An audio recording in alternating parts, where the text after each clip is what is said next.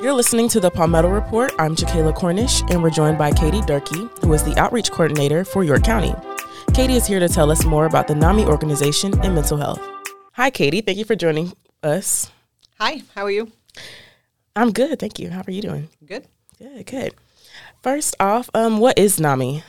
Uh, so we are the largest grassroots organization dedicated to um, educating, advocating, and supporting those who live with mental health conditions, their family, their friends, and their loved ones. Can you tell us more about the different branches and locations? So we have a national organization just known as NAMI, and they actually take care of things like advocacy and legislation. And so they're, they're covering uh, the US as a whole. And then we have state organizations that help um, impact the legislative and the advocacy efforts in the states. And then we have um, local organizations known as affiliates, which is who I work for. So I work for NAMI Piedmont Tri County, and we cover York, Lancaster, and Chester. So my area for outreach is York. Okay. And what do the local organizations do that the national can't do? Well, the national, we, we, we all work on advocating um, for people who live with a mental illness and their families. But uh, what we do at the affiliate levels is we offer support groups, we offer education classes, we do um, presentations in the community to schools, to colleges, to businesses, um, educating people on what mental health uh, and wellness looks like, what happens when things go wrong, what where we get resources when things do go wrong. So that's our responsibility in, in the affiliates. Okay. So the Rock Hill community can get involved in what type of ways? Oh gosh, so many ways. So we have a lot of different activities that are going on. We have um, the hut, which I think we're going to talk about in a little bit. But we have um, a walk every year. We're on our eighth annual walk coming up in October, and we like people to get involved with that. They can form walk teams.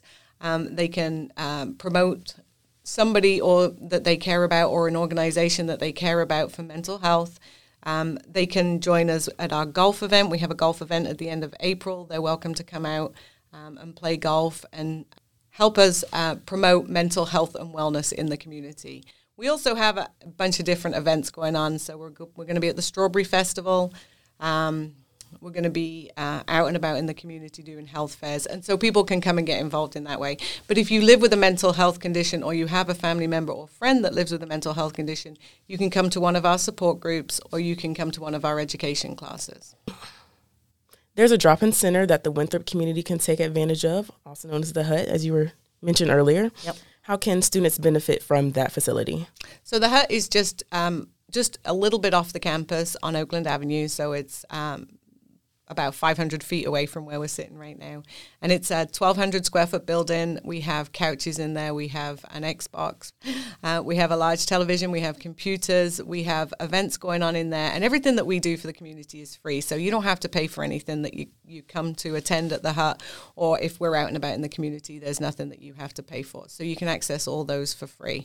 But um, we invite Winthrop students to come by anytime between um, 11 and 3, Monday, Tuesday, and Wednesday. They can come. They can sit and do homework if they want to. They can come and hang out with other people. We've got a full kitchen. They can have lunch there. It's just a way to connect with the community and kind of find some chill and downtime um, without any pressure or stress. So, Yeah, that's what college students really need. right.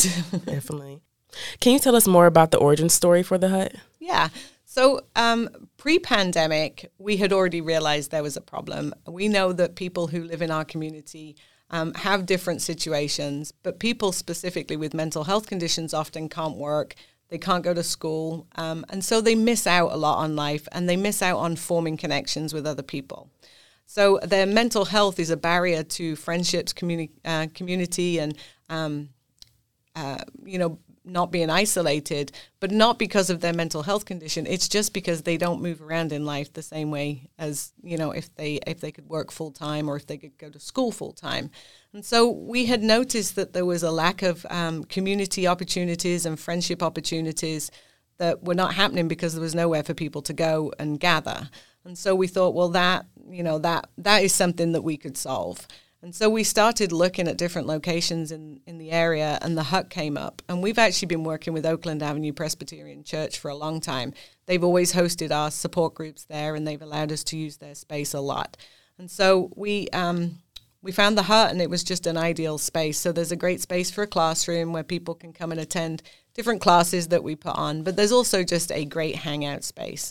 And so it's a way for people who are not connected in the community, who don't have a connection in the community, or they're not able to, you know, go and find those connections through school or through work or something like that, where they can come and hang out and find other people that they can talk to and just kind of hang out with. And volunteers can sign up Absolutely. We would love volunteers to come along and sign up and help people just, um, sh- you know, kind of um, in the kitchen if somebody wants something. Where's the where's the food? Where's the drinks? Where's um, the art supplies? Where's you know how do I switch this on? Can I use the computer? Is it you know sign up sheets for the computer? Um, for gaming, anything that you know is going on in the hut. We like people to be there to kind of and also so that you're there um, because we want it to be a normalizing space, right? It's not just because I have a mental illness I'm in this space. It's because I'm looking for connection and community. Because we know that when people are isolated, that's when we can take a hit on our mental health. When we don't have anybody to talk to, when we're, we're going through things and there's nobody to kind of bounce that off of or have a conversation with, it can actually impact our mental health in a negative way. So everybody's welcome to come and join. If you want to come and volunteer and just hang out and have a cup of coffee with somebody and chat to somebody, we appreciate that as well. All right. Switching gears slightly, how did you become involved with NAMI? So um, in 2014, I um, my one of my kids was nine at the time, and in 2014, I was looking for services and resources to help uh, my family. It wasn't just my child; it was actually the whole family was going through a crisis situation um, and I was reaching out to many different organizations and I wasn't getting any replies or any callbacks, or I was having to leave messages with everybody and I was leaving all these messages everywhere.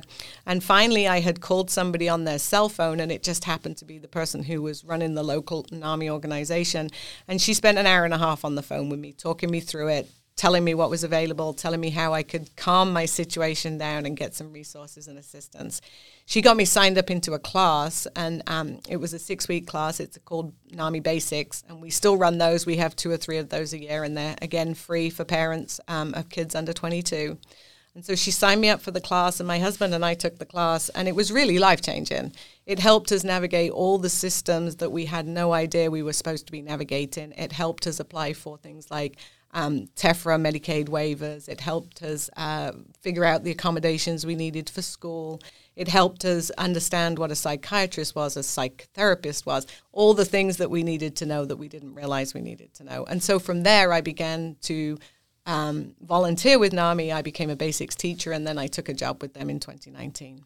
All right, so it's definitely resourceful. Oh my gosh, it's been life changing, yeah. What do you find the most rewarding about the work that you do for NAMI? That I can be that person for somebody else. Yeah. What do you find most rewarding about spreading awareness about mental health? I want people to understand the prevalence of um, those who live with a mental health condition. So we know that prior to the pandemic, one in five youth and one in four adults were said to be um, living with a mental health condition, and we know that those numbers have gotten um, worse since the pandemic. And so I think it's important to know that mental health doesn't just affect the people that you see on TV or the people you read about in the newspaper. It's your mom, it's your dad, it's your brother, your sister, your aunt, your uncle. It's everybody um, can experience a mental health condition. It doesn't matter what stage of life they're in or what economic situation they're in. It can it can affect everybody equally. And so, knowing that the resources are there, and we just have to connect people with them so that they can find recovery and they can uh, move through life and do the things that they want to do and be successful is is really our mission. Are there any particular stigmas about mental health that you hear about more than others? I think people have a tendency to look at um, the news and see that um, you know whenever there's a violent situation, the first thing is you know were they mentally ill? But the truth is, we know statistically that people who have a mental illness are more likely to be a victim of violence than they are to perpetuate a violent act. And I think that's a big stigma. But I think people look at Hollywood, we look at One Flew Over the Cuckoo's Nest or The Shining or all those things. And that's what we think about when we think about mental illness. We don't think about somebody who is a manager of an auto works or somebody um, who is, you know, a professor at a university or somebody who is a student at a university. We don't think about those people, but we're all impacted by mental health, and so I think it's important to to break those stereotypes and stigmas down. Is that one of the goals of NAMI? That's our main goal. Main goal. That that stops people from getting treatment. People don't speak up. Fifty percent of people don't reach out for treatment because of the stigma and embarrassment about having a mental health condition. And I will just say very clearly that a mental health condition is no different than any other medical condition, and we we separate it. It's like the brain is like not connected to the body, but of course it is. And so when you think about it as a medical condition, it loses that stigma and that allure of the Hollywood and becomes just another thing that we have to deal with in life. Right, definitely Yeah. it's worth addressing. Of course, yeah. Does NAMI have any other goals that they're looking to address in regards to mental health? And Yeah, we're always looking to advance resources. We're always looking to make sure that legislation is moving in the right direction. 988 is a new number that's coming out for people who um, are in mental health crisis. Uh, that's actually a national number, but it's up to the states to implement those numbers. And we were very behind that legislation. We're behind more beds, more critical care beds. Um, we're always advocating for more resources because it's it's it's great to tell people that you know mental health is a priority, but we have to back that up with the resources. And so, um, one of NAMI's passions is to make sure that um, we're also advocating for those resources.